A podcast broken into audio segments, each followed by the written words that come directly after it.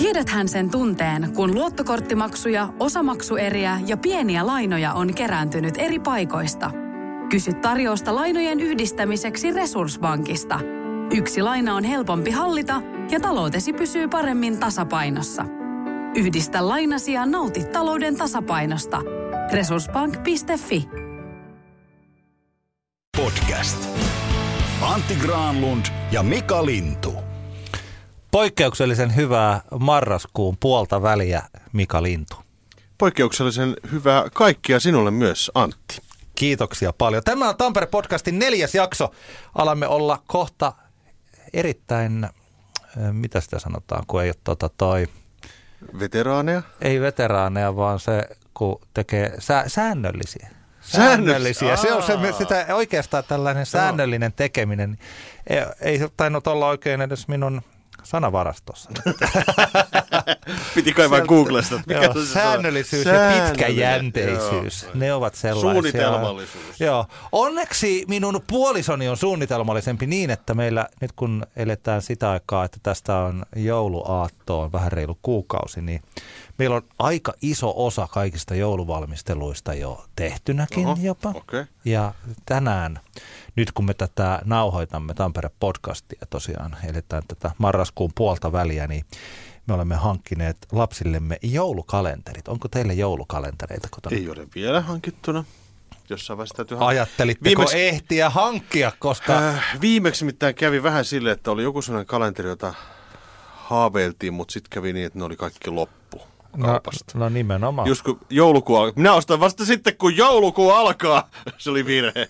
Joo, niin ja koska et, siinä vaiheessa vasta, kun saa miinus kolmekymmentä prosenttia, saa laputetun joulukalenterin. Tilannehan on se, niin kuin kaikki kauppiaat tietävät, että kun joulukuu alkaa, niin joulukalentereiden kysyntä romahtaa miltei nollaan. Että niitä vanhoja joulukalentereita, niin kuin ei mitään tahansa muutakaan kalentereita, niin niitä ei hirveästi ostella enää sitten jälkikäteen. Ja tästä mm. syystä se katsotaan, että ne mieluummin loppuu kesken. Mm. Siinä luodaan tämä tällainen hyvä, hyväksi katsottu tapa. Että yleensähän, jos myydään ei oota, niin se ei ole hyvä asia, mm. koska silloinhan mahdollisesti jää rahat saamatta. Mm. Mutta mieluummin tosiaan, jos katsotaan sillä, että tehdään tätä kausituotetta, tämä tietty, se on parempi, jos ne pari päivää ennen kuin se oikeastaan kausi loppuu kuin seinään, niin se tuotteet loppuu. Joo, mutta huomasin siinä kohtaa, kun tota, ajattelin, ajateltiin, että pistää vähän pientä Halloween-koristelua tuonne kotiin, että pidetään vähän semmoista juhlaa, mm. sydänkarkkia ja sipsiä, katsotaan telkkaria, ja sitten ollaan muka Halloweenissa mukana. Ja mukaan. Huomaa, huomaa sieltä vahingossa. Mika Lintu paljastaa oman. No, no se Halloween on siis, eihän sitä juhlita oikein. Sehän on vähän semmoinen niin kuin hassu, hassu. Tarkoitatko, että lentäviä drulleja ei ole oikeasti olemassa? Ja ei valitettavasti suuri kurpitsa ei tuo lahjoja, Jaska Jokunen. Ei kun, mikä se oli? Ei kun. No se nimenomaan Jaska niin, Jokunen, niin. Niin on suuri kurpitsa. No niin, niin tota, siis... Siis sinä päivänä, kun oli siis Halloween päivä, eli oh. se oli se lauantai, niin minä ajattelin, että nyt minä saan halvalla koristeita. Niitä ei ole enää missään. Kaikki Halloween-jutut oli loppu, ja sitten pojan kanssa kierrettiin yhdessä sun toisessa kaupassa, ja yhdestä sitten löytyi silleen, että alekorista, että vähän luurankoa ja muuta semmoista seinillä ja oh. kurpitsan muotoisia lautasliinoja ja tällaista.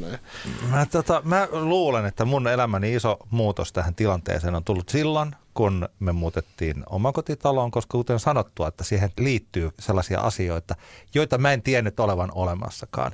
Niin kuin vaikka se, että on pakko omistaa ruohonleikkuri, trampoliini ja kompressori. Niin kuin mä sanon, ne kuuluvat siihen asiaan. Lisäksi kun on takka, niin musta on tullut jouluihminen. Se, tuli, se oli selkeä. Se ensimmäinen joulu, oliko se sitten kaksituhattaneljätoista, kun me muutettiin Ylöjärvelle asumaan Pirkkalasta, rivitalosta, omakotitaloon, niin tämä on ollut se hetki, kun musta tuli joulufani.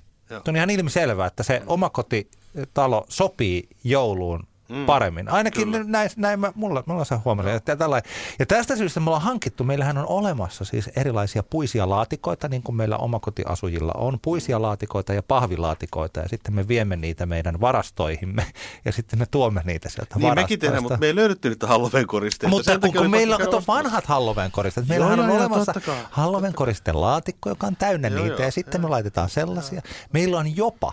Me olemme jopa menneet niin pitkälle, että meillä on tota, tällainen valtavan kokoinen. Sanotaan, että miehen, me ollaan molemmat niin sanotusti miehen kokoisia miehiä. Sellaisia, että, että tuuli ei kumpaakaan meistä vie. Ihan tuosta suori, suorilta. Niin, ei, kyllä, joo, ei, ei, ei, ei sillä lailla, että... Tota, että jos kerran läppäsee, niin ei meiltä henki lähde. Ei. Niin. Meillä, mä, meillä on miehen kokoinen hämähäkki. Okei. Okay. Jonka se voi on, laittaa, oho, se voi laittaa sillain meidän takan ympärille, että se joo. melkein pystyy. Se on kunnolla. Aa, okay, kunnolla. Niin, joo, joo, kyllä. No, me tilasimme meidän noi joulukalenterit ja ne ovat nyt meillä odottamassa okay. sitten, sitten. Ja toinen näistä on tällainen... Mä en ole ihan varma, mikä se toinen oli, mutta yksi joulukalenteri on suklaapatukka joulukalenteri. Se on yksi suklaapatukka per päivä.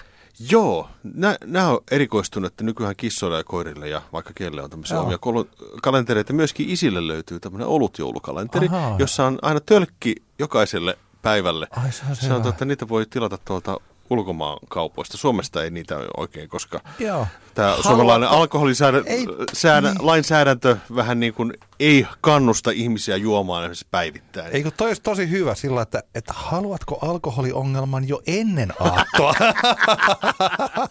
Juuri näin. Meillä on just sulle tuote tässä. Glug glug. Joo. Niinhän se pitäisi joo, mennä. Kyllä, mä, kyllä. Tota, joo. Hei, mutta tämä, tämä on hieno. Me, meillä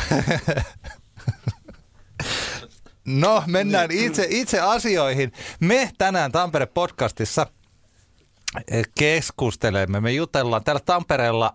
Nyt taas alkaa tapahtua. Tai on alkanut jo, mutta tapahtumathan vaan tässä vyörymät meidän ylitsemme. Ensi vuoden puolelle, varsinkin tänne uuteen areenaan, Tampereen Kannen areenaan, niin sinne on buukattu jo paljon, paljon keikkoja. Just tässä aikaisemmin tällä viikolla kerrottiin, että Sting on tulossa tänne Tampereelle. Me puhutaan Iskelmägaalasta. Se on meidän sisarkanavan Iskelmäradion järjestämä gaala. Sitä on järjestetty jo erittäin monta kertaa Tampere-talossa, mutta se on Tampereen Kannen areenassa sitten tänä, siis vuonna kaksituhattakaksikymmentäkaksi. Timo Rautiainen ja Trio Niskalaukaus vieraili Y O-talolla. Puhutaan kampakeista ja bändihommasta ja me aloitamme myös kulttuurista. Eli sä jututit... Onkiniemen kulttuuritehdas ry:n puheenjohtaja Kalle Kulmalaa alusta Mika Lintu. Ole hyvä, mistä on kysymys? Kysymys on siitä, että Särkänniemen aluettahan halutaan lähteä kehittämään, joka on osa itse asiassa tätä askelmerkkiä. Eli on otettu tämä viiden tähden Tampere, jossa kuuluu muun muassa tämä areenat ja ratikat ja muut tähän samaan juttuun. Ja Särkänniemi kuuluu siihen myöskin. Ja nyt tämä Onkiniemen tehdas, joka sijaitsee Särkänniemen vieressä, niin nämä toimijat, jotka siellä toimivat, eli siellä on paljon paljon kulttuuritoimijoita, ovat huolissaan nyt tästä tulevaisuudesta. Eli he haluaisivat, että se kulttuuritoiminta jatkuisi siellä Onkiniemessä, mutta voipi olla, että saattaa olla toinen tulevaisuus, ja siitä juuri Kalle Kulmala kertoo.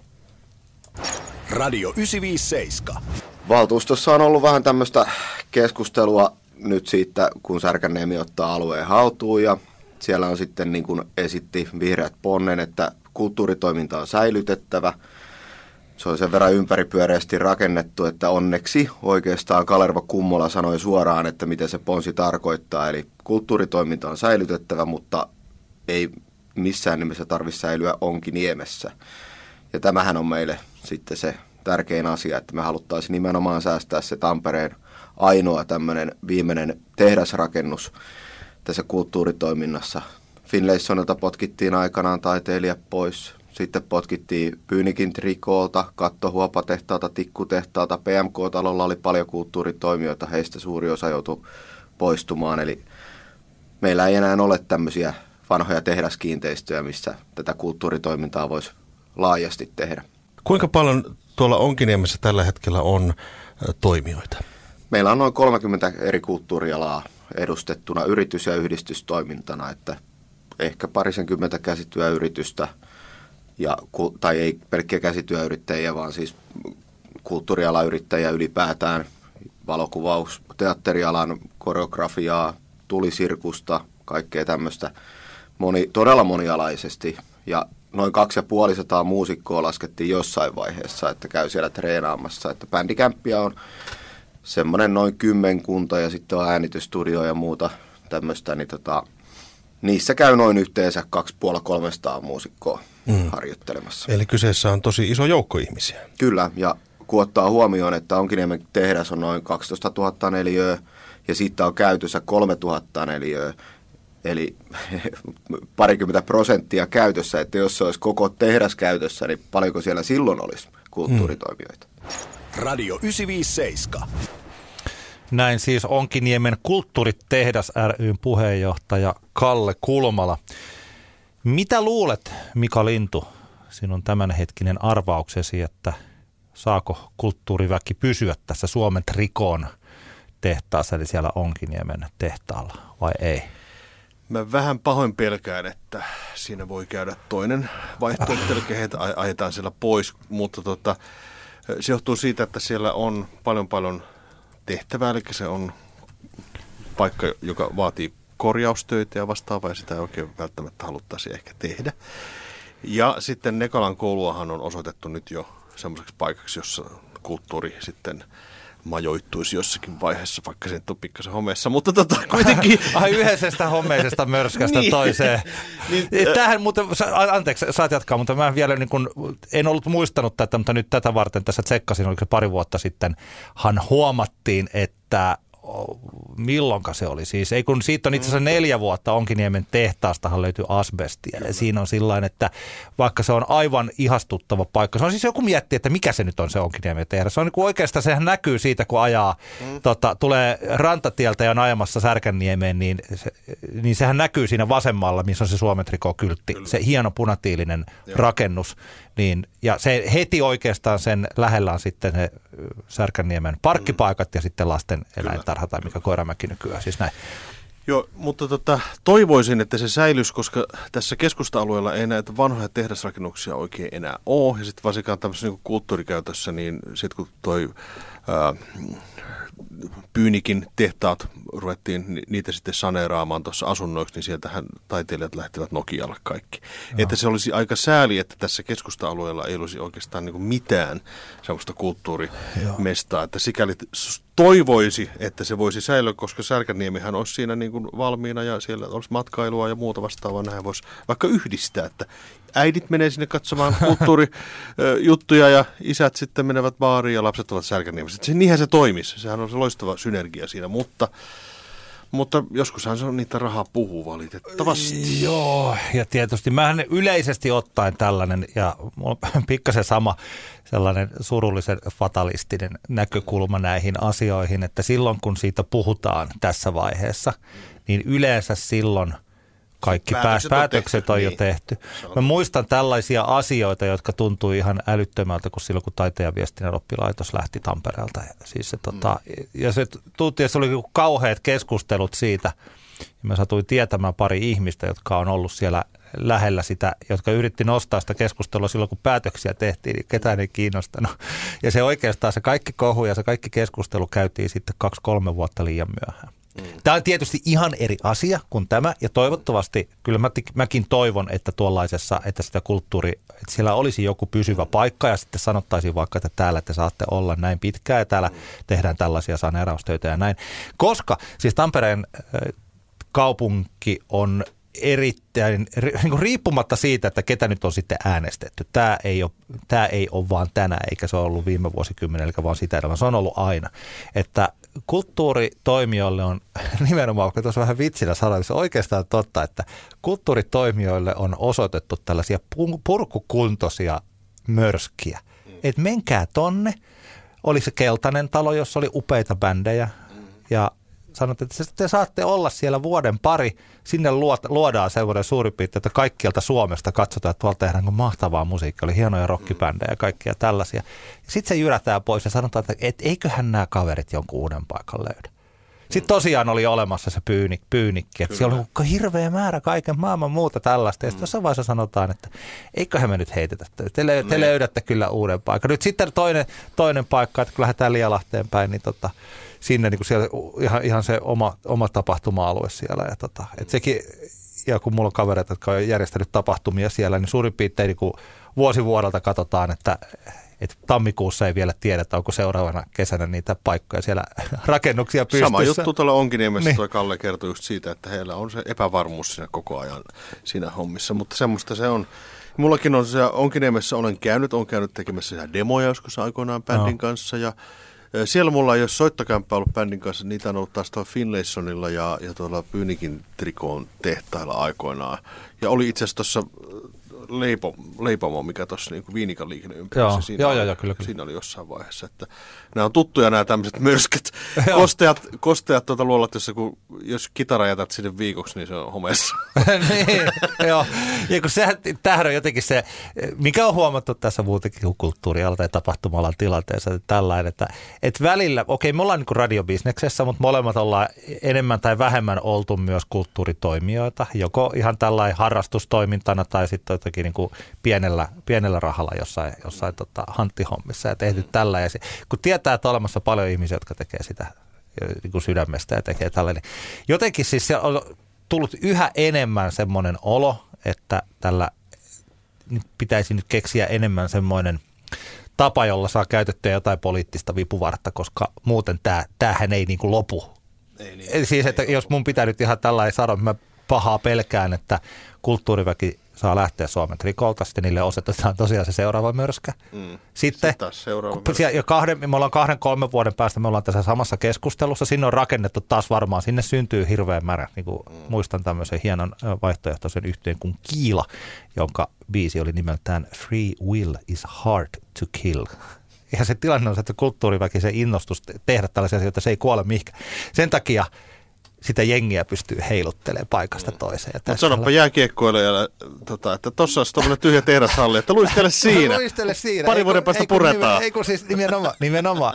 Että kyllä siinä myös on, pitää, pitää jotenkin miettiä, että mitenkä tuollaista vastaan sitten, sitten taistellaan. Mutta tota, niin, niin. Me, me jäädään, tämä jää tällaiseen niin sanottuun riitasointuun tämä, tämä keskustelu, mutta tota, mehän ei toisaalta vaikka, me, ei meidän näkemyksemme vaikuta siihen, että mitä tuohon tapahtuu, että toivottavasti kulttuuriväki oikeasti löytää sitten vähintään yhtä hyvät tilat. Radio yhdeksänsataaviisikymmentäseitsemän, Tampere-podcast. Täällä Tampereella Y O-talolla tapahtuu. Onko sinulle kertynyt luottokorttimaksuja, osamaksueriä tai pieniä lainoja? Kysy tarjousta lainojesi yhdistämiseksi Resursbankista. Yksi laina on helpompi hallita, etkä maksa päällekkäisiä kuluja. Resursbank piste fi. Se ei ole koisyömä homeinen mörskä, vaan se on paljon kaikkea muuta. Ja siellä esiintyi nyt viikonloppuna, kun me tätä nauhoitetaan, niin edellisenä viikonloppuna Timo Rautiainen ja Trio Niskalaukaus. Sä jututit Rautiaistimoa. Mitäs Rautiaistimo haastoi? Hän haastoi sitä, että kuten tunnettua, niin bändihän lopetti itse asiassa viisitoista vuotta sitten uransa huipulla, mutta sitten palasi muutaman vuoden, muutama vuosi sitten uudestaan ja kaksi levyäkin ehtinyt ilmestyä. Ja nyt keikkailevat siis pitkin Suomea. Edelleen levyhän ilmestyi itse asiassa viime vuonna. Ja mä lähinnä niin kuin sitä kyselin, että minkälaista se nyt on, kun te olitte siinä isossa suosiossa ja minkälaista se on verrattuna nyt sitten kiertää ja, ja tehdä asioita. Radio yhdeksänsataaviisikymmentäseitsemän. No kyllä se sillä tavalla, sillä tavalla niin kuin vapautuneempaa se tekeminen on. Jotenkin se ensimmäinen kerta on aina ensimmäinen kerta ja tarkoitan sitä ekaa kierrosta ja kaikki oli uutta ja se oli kuitenkin aika suhteellisesti nopeassa tahissa sitten tavallaan noustiin siihen tilanteeseen, missä sitten oltiin ja mistä sitten jättäydyttiin pois. Että, että kyllä siinä oli semmoinen, semmoinen ainakin ite, ite muistelen niitä aikoja, niin semmoisena, että semmoinen pieni, en mä sanotaan paniikki, mutta semmoinen, en, en niin kuin pyrin olemaan ajattelematta sitä, että minun nimi on siinä ensimmäisenä bändin nimessä, että mä jotenkin olin niin kuin mukana ryhmässä, olin semmoisella firmalla töissä, jonka nimi oli tämä näin, ja, ja tuota, yritin sitten niin kuin jotenkin hoitaa sen tontin kunnialla, että ei hirvittävästi jälkipuolella tulisi. Kuitenkin olin suhteellisen iäkäs siihen hommaan, että, että olen kuusikymmentäkolme syntynyt, niin silloin kun tämä niin sanottu suurin läpimurto tuli, niin silloin olin kolmekymmentäyhdeksänvuotias siinä ja lapset ja kolme lasta ja näin päin pois. Sellainen kunniakas siviiliura opettajana takana, niin kyllä se varmaan sääteli sitä tekemistä aika lailla. Että, koska Suomessa kuitenkin se tämmöinen julkisuuden kynnys on niin äärettömän matalalla, että, että tavallaan ruvetaan sitten tuommoissa, ainakin siihen aikaan tietysti internet ei ollut, ei ollut siinä mielessä samanlaista kuin tänä päivänä, että kun myös keltainen lehdistä, niin kyllä tarttuu joka asiaan, että jos, jos tuota, jollakin tavalla kaidalta tieltä astuit ulos, niin päädyit kyllä hyvin nopeasti sitten, sitten kyllä uutisoitavaksi ja yleensä sitten se tavallaan sellaista uutista seuraa toinen sitten. Ja mä silloin, silloin sen niin kuin omasta mielestäni ainakin niin pystyin todella hienosti välttelemään ja, ja ehkä tein töitäkin tavallaan sen eteen, että, että tuota, ei tarvinnut lasten hävetä. Että kyllä se niin kuin jollakin tavalla se siinä oli, oli niin kuin vahvasti siinä tuntemuksessa mukana, mutta kyllä se, niin kuin, niin se rupesi ahdistamaan sitten tavallaan se, että, että se tuli kuitenkin semmoinen laulavan erityisopettajan leima, mitä vastaan yritin epätoivoisesti siinä onnistumat taistella silloin ensimmäiset vuodet, niin, niin monasti sitten, muistan viimeisen levyn aikaa esimerkiksi, niin levyn julkkarikiertueella tai levyyn liittyviä haastatteluja saattoi alkaa, että oletko huolissasi Suomen nuorisosta, niin tämmöisellä kysymyksellä, niin se, sitä kuvitteli, että sitä oli niin kuin sen musiikin takia sitten tavallaan julkisuudessa niin paljon, mutta kyllä sitten tajusin sen, että se tavallaan se lähtökohta, että on, pitäisi olla tämmöinen täyspäivän, täyspäinen erityisopettaja, mutta sitten se tekee kuitenkin tuollaista musaa, niin se tavallaan se epäsuhtahan siinä kiinnosti ihmisiä aika lailla, että ei sitten ollut mitään, mitään nyt niin nerokasta uutta musiikkia, niin kuin sitä ehkä sitten välillä niin kuin alitaisesti ajattelikin, että sinne ehkä muut asiat sitten vei mennessään, mutta nyt tavallaan kun se kierros siinä niin kuin kerettiin silloin käymään, että saatiin varmaan niin kuin ainakin mä itse ajattelen sillä tavalla, että niillä lahjoilla, mitä meikäläisille on suotu, joka on aika rajallinen se, se määrä, niin on varmasti korkojen kanssa kaikki saanut kyllä tässä maassa, että mitä, mitä on saatavissa, niin tämä on nyt sitten ainakin minulle tämä toinen kierros on tämmöinen, että nyt nautetaan tästä ja tehdään niin pitkään kuin hyvälle tuntuu, eikä ole semmoista niin kuin yrittämisen painetta, että nyt pitäisi tuo saavuttaa tai tuo saavuttaa. Radio yhdeksänsataaviisikymmentäseitsemän. Mika Lintu, sinä kun jututit Timo Rautiaista, niin olitko sä suunnitellut, että sä kysyisit häneltä tästä erityisopettajuudesta, mutta sitten kun hän puhut tuosta, niin sä päätit, että en mä tarvikaan kysyä tästä. Tota, en. Et ollut. Mä yritin välttää sitä asiaa, mutta mä ymmärrän sen, että tota, hänellä oli niinku se miele, että miksi joka kerta häneltä kysytään sitä erityisopettajan hommaa, että varmasti rasitti homma ja se oli varmasti yksi syy, minkä takia hän sitten lopettikin sen koko bändin touhut silloin aikoinaan. Mutta sehän on vähän nyt semmoinen, että kun on julkisuudessa oleva henkilö ja sillä on joku semmoinen kiintoisa kiintopiste, onko se nyt sitten ero vai ne. Mikä se nyt onkaan? Häät ja nuorempi, viisikymmentä ja... vuotta nuorempi tyttöystävä, niin aina kysytään joka kerta siitä sellaista Joo. asiasta. Tai jotakin muuta sellaista. Ja, ja tota, onhan se nyt varmasti rasittavaa, kun ajattelee jotenkin, että minä olen niin kuin itsessään kiinnostavaa, minun taiteeni on kiinnostavaa, mutta ei se sitten olekaan. Niin, on se, niin ei, se, sitä, on, sitä on vaikea. Niin. Niin. Mut mun täytyy sanoa siis tällä, että jos vaikka ymmärrän, mitä Timo Rautiainen tuossa äsken sanoi, ja se on sellainen fine, että, että hän ei haluaisi välttämättä. Tai okei, okay, että jos jokaisen haastattelun kärki onkin sitten se, että hän on ollut erityisopettajan. Niin, mutta hänhän on tosi hyvä puhumaan. Mm. Hän on... Todella usko, niin kuin yksi uskottavimpia puhujia, kun hän tuolla rauhallisella, pehmeällä äänellään mm. puhuu. Eikö tullut sellainen olo, niin kuin uskoo jokaisen sanan, mitä hän mm. sanoo? Ja jos itse kaikilla vaikka tota, on sitten omassa perheessä tai lähipiirissä erityislapsia tai ei, tai mitä tahansa tällaista, jos saat olla se kaveri tohon noin, niin miksikä ei kysyisi samalla sitä? Mm. Se on vähän niin kuin, että kysyisi Björn Wahlroosilta aina sijoitusvinkkiä. Ei kun, ei kun siis nimenomaan, että saa sellaisen pienen koutsa, koutsaussession siinä. Ai sä oot astrologi, mikäs, mikäs niin. mun horoskoopissa tänään? Niin. Joo, kyllä ehdottomasti, jos mul, mä olisin tässä näin, meillä olisi äh, Nalle Wahlroos, niin kyllä hän saisi heittää taas ne semmoiset harkitut provokaationsa, josta sitten kaikki tuolla Twitterissä jauhaisi. Ja sitten mä ajattelin, että juu, juu, siellä, siellä. Niin. Mutta se, mitä mä halusin oikeasti kysyä niin. siltä, siltä, että no kerros nyt, mitä sä oot viimeksi salkkuus oikein ottanut. Kannattaako bitcoinia niin, niin, ei kun juuri niin, että et minkäla- minkälaisia asioita. Tämä on se, se on se mielenkiintoinen juttu. Tai jos joku, siis se on, se on vaan jotenkin sillä, sillä mielenkiintoista. Tota, sä, mehän ollaan, ei ehkä ihan yhtä paljon olla levyjä myyty edes yhteensä meidän levyt, kun meitä tri, Timo Rautiainen Trio Niskalaukaus. Mä luulen. Mä en ole laskenut. Meidän, meidän levyt oli tosi harvinaisia. Ne on, ne on keräilykappaleita. Joo, ei kun siis, siis, siis nimenomaan. Ne oli jo silloin. Meidän levyt on myyty niin loppuun, että niitä ei saa enää mistään. Mulla itselläkään on niitä. Ei kun, ei kun nimenomaan on ollut niin haluttua, haluttua kamaa. Että tota, toisin kuin Timo Rautiaisen levy, jota voi mennä tuolta vaan ostaa, jos haluaa. Niin. Että et meidän et on olemassa, että et, kumpi nyt on sitten parempi. Että tässä voidaan miettiä. Mutta onko se koskaan, oletteko se tehnyt comebackia? Oletko mennyt niin sanotusti, tehnyt tästä musiikkiluokkakokousta tai jonkun muun? Se on monesti ollut puheissa yhden ja toisen bändin jäsenen kanssa. Varsinkin tässä korona-aikoina, kun tota, tuli niin kuin laitettu tuo viestiä yhteen. Aina joku sanoi, että pitäisikö laittaa se ja tämä bändi pystyy. Mä olin kaikki, että joo, mutta ei ole vielä tullut. Ei ole vielä joo. tullut sitä joo. comeback-hommaa. Meillä tota, toi, jonkun verran on ollut siis bändin kanssa. Ollaan, meillä on ollut yhdet nelikymppiset, missä esiinnyttiin. Ja sitten kun mä olin improvisaatioteatterissa, niin sen kanssa on ollut pari tällaista. Ja niissä on sellainen hauska ominaisuus, että kaikki se, mikä on loppunut silloin joskus, vaikka siitä olisi kymmenen tai viisitoista vuotta, niin ikään kuin se olisi joku tällainen sarkofagi, johon on kaikki laitettu. Mm. Ja sitten kun se sarkofagi avataan, niin kaikki asiat on ihan muuttumattomina, otetaan sieltä käyttöön. Että ikään kuin se mm. aika olisi pysähtynyt. Tämä liittyy vaikka ju, niin kuin vitseihin. Mm. No, muistaa sellaisia sanontoja, vitsejä, asioita, ottaa vaikka kitara ja rupeaa soittaa jotain, niin muistaa, että miten tästä biisistä Joo. heitettiin Kyllä. jotain juttuja. Joo. Ja sitten viisitoista vuoteen se ei ole käynyt mielessäkään.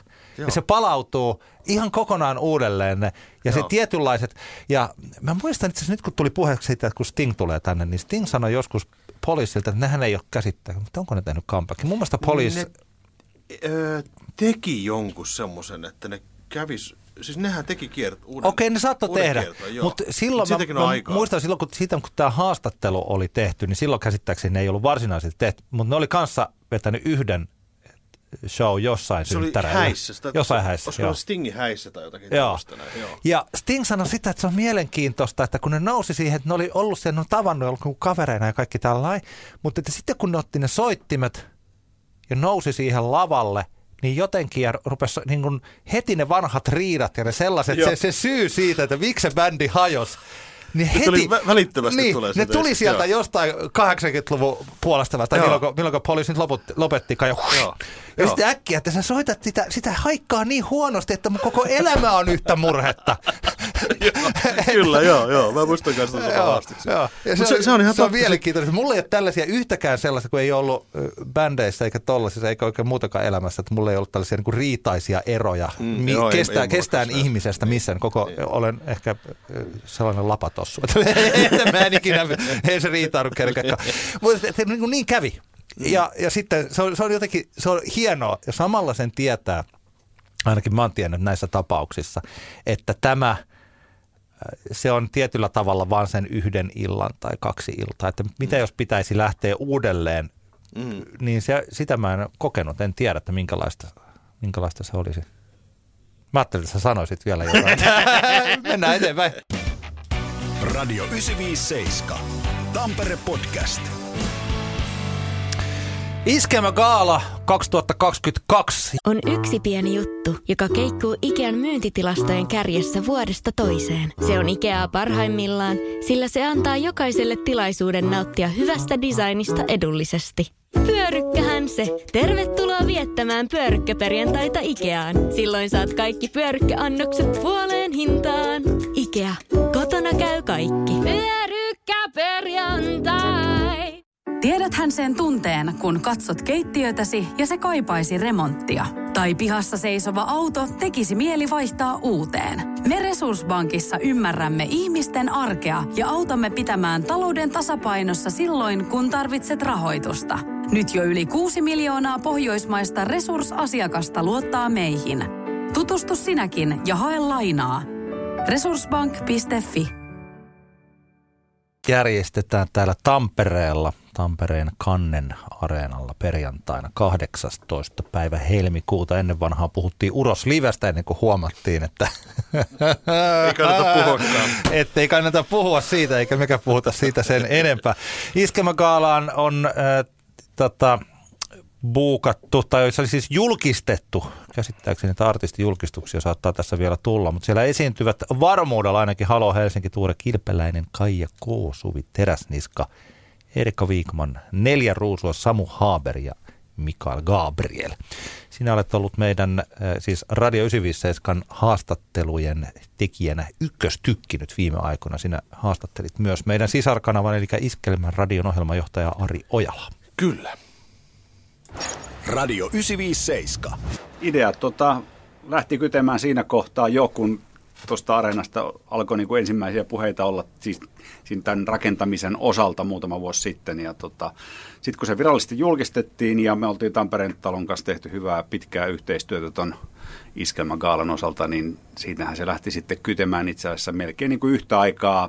Pari vuotta sitten Gaalan aikana siellä Tampereen Talon edustajan kanssa käveltiin vastakkain, että olisiko sulla hetki aikaa? Molemmilla oli niin kuin sama idea samalla hetkellä kipinöimässä, että mitäs jos lähdettäisiin katsomaan tämä, tämä tota, tälle menestystarinalle niin kuin yksi uusi askel lisää. Et kun viisitoista vuotta nyt on tehty tuossa Tampere-talossa menestyksellä ja aina loppuun myytyneen, ja sitten kun meillä aukeaa tähän Tampereelle tämmöinen uusi uljas maailma, maailmanluokan areena, niin tota, miksipä ei, kuului kysymys. Niin, ei, ei tarvitse kysyä, että miksi, vaan että miksipäs ei, lähdetään liikkeelle.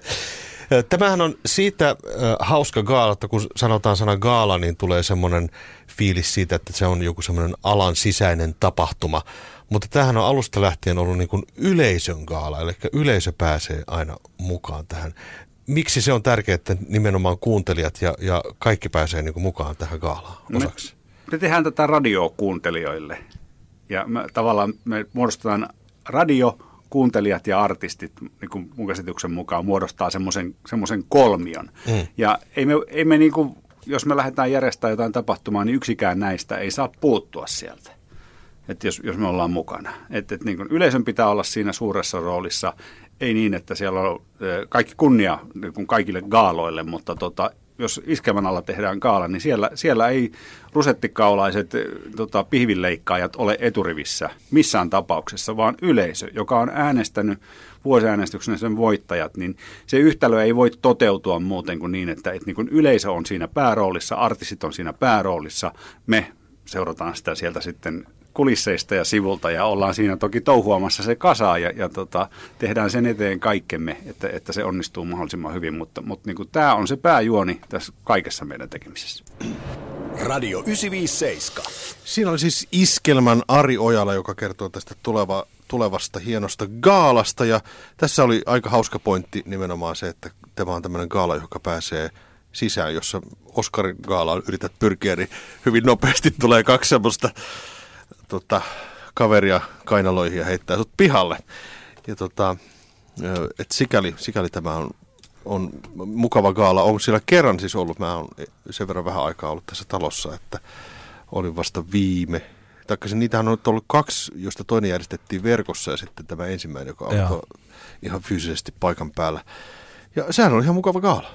Onko sä tykännyt? Minä, mä oon ollut siellä töissä monta kertaa ja jopa silloin, kun mä olin aikaisempi radiokanava, jossa olin töissä, oli Iskelmäradio, mm. niin minähän Anna-Mari Raaskan kanssa jopa kaksi kertaa vai kolme, kaksi tai kolme kertaa sain kunnian juontaa tuon, Aa, tuon gaalan. Niin, että se, on, se on hyvä siis, koska näissä kaikissa gaaloissa on, niissä on niin omanlainen se viba.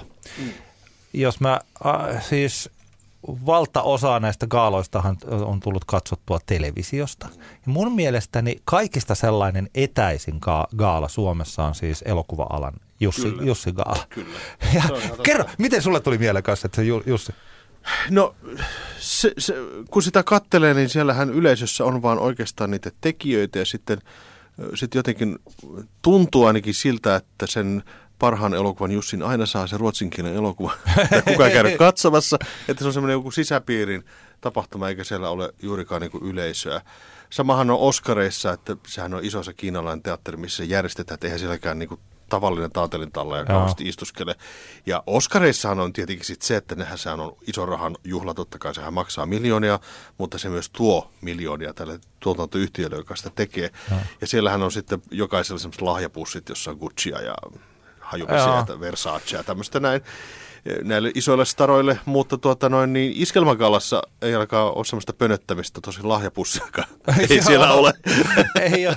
Joo, se, se, on, se, on, se on mielenkiintoista. Tietysti me, tota, toi Jussi Gaalassahan on sellainen hauska puoli, että se, siis että se, se on yksi näyteikkuna taas sellaiseen elokuvaan, mitä täällä niin kuin ei tehdä, mutta se on, niin kuin, se on toisenlainen. Kultainen Venla on jotakin hauskaa, että T V-tyypit on sellaisia vähän, no, vähän, rennompia. vähän, vähän rennompia. Joo. Ja sitten taas Emma Gaala on sellainen jännittävä yhdistelmä osasta, että vähän se on sellainen niin kuin yhden prosentin. Että kun yhdeksänkymmentäyhdeksän prosenttia, jotka on Onkiniemessä, niin ne ei paljon Emma Gaaloihin kutsuja ei saa. Tuskin Femma Gaaloihin. niin, niin, ehkä sinne. Joo, kyllä. Ja tästä syystä se onkin mielenkiintoinen. Siis tää, tietysti meillä on tällainen oma lehmä ojassa tässä, kun niinku, että nyt olemme niin sanottujen jääviysasioiden Tota, ympärillä, koska me olemme itse olleet töissä tuolla Iskelmägaalassa, niin helposti tulee se, että te, jotka järjestätte niitä muuta gaaloja, te teette etäisiä, kylmiä gaaloja typerälle eliitille. Ettekä mistään mitään tiedä, että olisi parempi, kun pitäisitte vaan sunne kiinni. Me järjestetään me lämpimät, niin, mukavat, niin, koko niin, kansan juhlat. Ei, mutta oikeasti sillä, että okei, näin, äh, näin sanottuna siis tilannehan on se, että se on hienoa, että kun se valtaosa siitä jengistä, ylivertainen valtaosa on yleisöä, mm. on niitä, jotka on äänestänyt mm. omia suosikkejaan, suosikkiartistejaan. Ne palkinnot menee sen mukaan, mitä se yleisö, mitä ne mm. ihmiset on äänestänyt. Siellä on pari tällaista kategoriaa, jotka sitten raati päättää, joka saattaa olla vaikka siis tota, no siellä oli myös niin teostopalk- yhdenlainen teoston ö, palkinto on siellä jaettu nyt viime vuosina. Ei pidä sotkea teostopalkintoa, joka taas on oma palkintonsa. Ja, ja sitten on olemassa tosiaan, tosiaan näitä. Siis tällä, mutta niin kuin valtaosa, vuoden naisartisti tai, tai vuoden iskelmää, vuoden albumia, vuoden tulokas ja vuoden yhtiön on kaikki sen yleisön äänestämiä. Ja, kun, ja sitten se yleisö on siellä paikalla. Valtaosa kaikesta vallasta on oikeasti sillä yleisöllä. Ja se on niin kuin ylivoimaisesti suurin ero tämän ja sitten niin kuin jonkun toista. Kun siinä on, että se ei ole pelkästään vaan tällainen, että tota, nämä ovat niin sanotusti faktoja. Mm. Niin. Mm. Joo. Mielenkiintoista, miten Iskelmägaala kaksituhattakaksikymmentäkaksi toimii uudessa hallissa tai uudella areenalla. Radio yhdeksänsataaviisikymmentäseitsemän. Tampere-podcast. Tampere-podcastissa meillä on nyt puhelimessa vanhan liiton mies. Terve, mitä mielessä? Sen mä vaan sanon, kuulkaa, että nyt kun tää maailma muuttuu ja koko Tampere muuttuu, me ollaan rakennettu ihan keskustaan uusi jääpallokaukalo, jossa on tarkoitus pitää myös isoja konsertteja. Kaikkea on tulossa, mutta miten me selvitään, kun tänne pörähtää miljoona ihmistä? Ellei kaksi miljoonaa ihmistä. Ihmisiä suorastaan vyöryy tänne. Niitä tulee etelästä, pohjoisesta ja lännestä. Ja kaikki me tietysti toivotaan, että niillä on rahaa biljona, että tänne jää kauheasti varoja. Kaikki saa vähän niin kuin siitä isosta pinosta itsellensä. Mutta mihinkä sä ajattelit ne laittaa? Kun isorikas tulee saksalaisella autolla tänne päin, se tarvitsee pysäköintipaikan. Ennen vanhaan, kun koiranäyttelyt oli Hakamettässä, jossa pelattiin myös jääpalloa, niin olihan se nyt hienoa, kun sai pysäköidä hallin viereen. Tai jos ei saanut hallin viereen pysäköidä, niin ajettiin siihen kesoilin viereen, jos oli ilmainen pysäköinti. Sitä paitsi siinä oli aikoinaan, mikä sen paikan nimi oli, no oli mikä oli. Siinä oli se hieno hotelli, joka ei ollut hienoa sitten loppupeleissä ollenkaan, mutta ihminen sai pysäköidä bensa-autonsa tai dieselimoponsa ihan mihinkä se halusi. Mutta nyt kun ne miljoona ihmistä tulee tänne katsoa jääpallon äm äm-kisoja, niin onhan se nyt katastrofi, että ne laitetaan Pirkkalan lentokentälle pysäköinti, jonka jälkeen sun pitää tulla bussilla ja nyssellä ja ratikalla ja possujunalla asti tänne näin. Minne sä laitat miljoona ihmistä, miljoona autoa ja kaikki sen porukan, jolla on rahaa taskut täynnä. Suomalaiset pitäisi miettiä loppuun asti. Nyt kun alkaa jääpallon äm äm-kisat ja pelataan Hakamettan ottelut taas tässä keskusareenalla ja tämä Ure-areena, joka on niinku hienoista hienoin, johon tulee potsellit ja putsellit ja kaikki italialaiset esiintyy, niin mihinkä sä laitat sen oman Fiatis? Et sä kävele kaksisataaviisikymmentä metriä, jonka jälkeen kävelet viisisataa metriä ylämäkin. Olisi tarttunut rakentaa heti alun perinkin se hallin alle semmoinen hieno leekotalo, johon voi laittaa autoja vaikka kuinka moneen kerrokseen. Mutta kyllä mä vaan sen mä vaan sanon, että kyllä jää kuule, nälkä suuhu siinä vaiheessa, kun ne lähtee toiseen suuntaan, kun turkulaiset rakentaa kans omaa hallia. Mihinkä tää maailma on oikein menossa? Sanokaa mulle, mihinkä sen auton voi laittaa. Mullakin on sähköauto, mutta ei ole töpseliä. Ki- ki- kiitos, mulle... kiitos, ki- kiitos, kiitos tästä kiitos, kovasti. Kiitoksia, kiitos. Vanhan liiton mies, sanasi on kuultu. Se, siinä oli Tampere-podcastin vanhan liiton mies. Kiitoksia kuuntelusta. Kiitos. Minä olen Antti Granlund. Minä olen Mika Lintu. Ja me palaamme ensi kerralla uusin aihein, mutta samoin vitsein. Moi moi. Moi moi. Tampereelta tamperelaisille.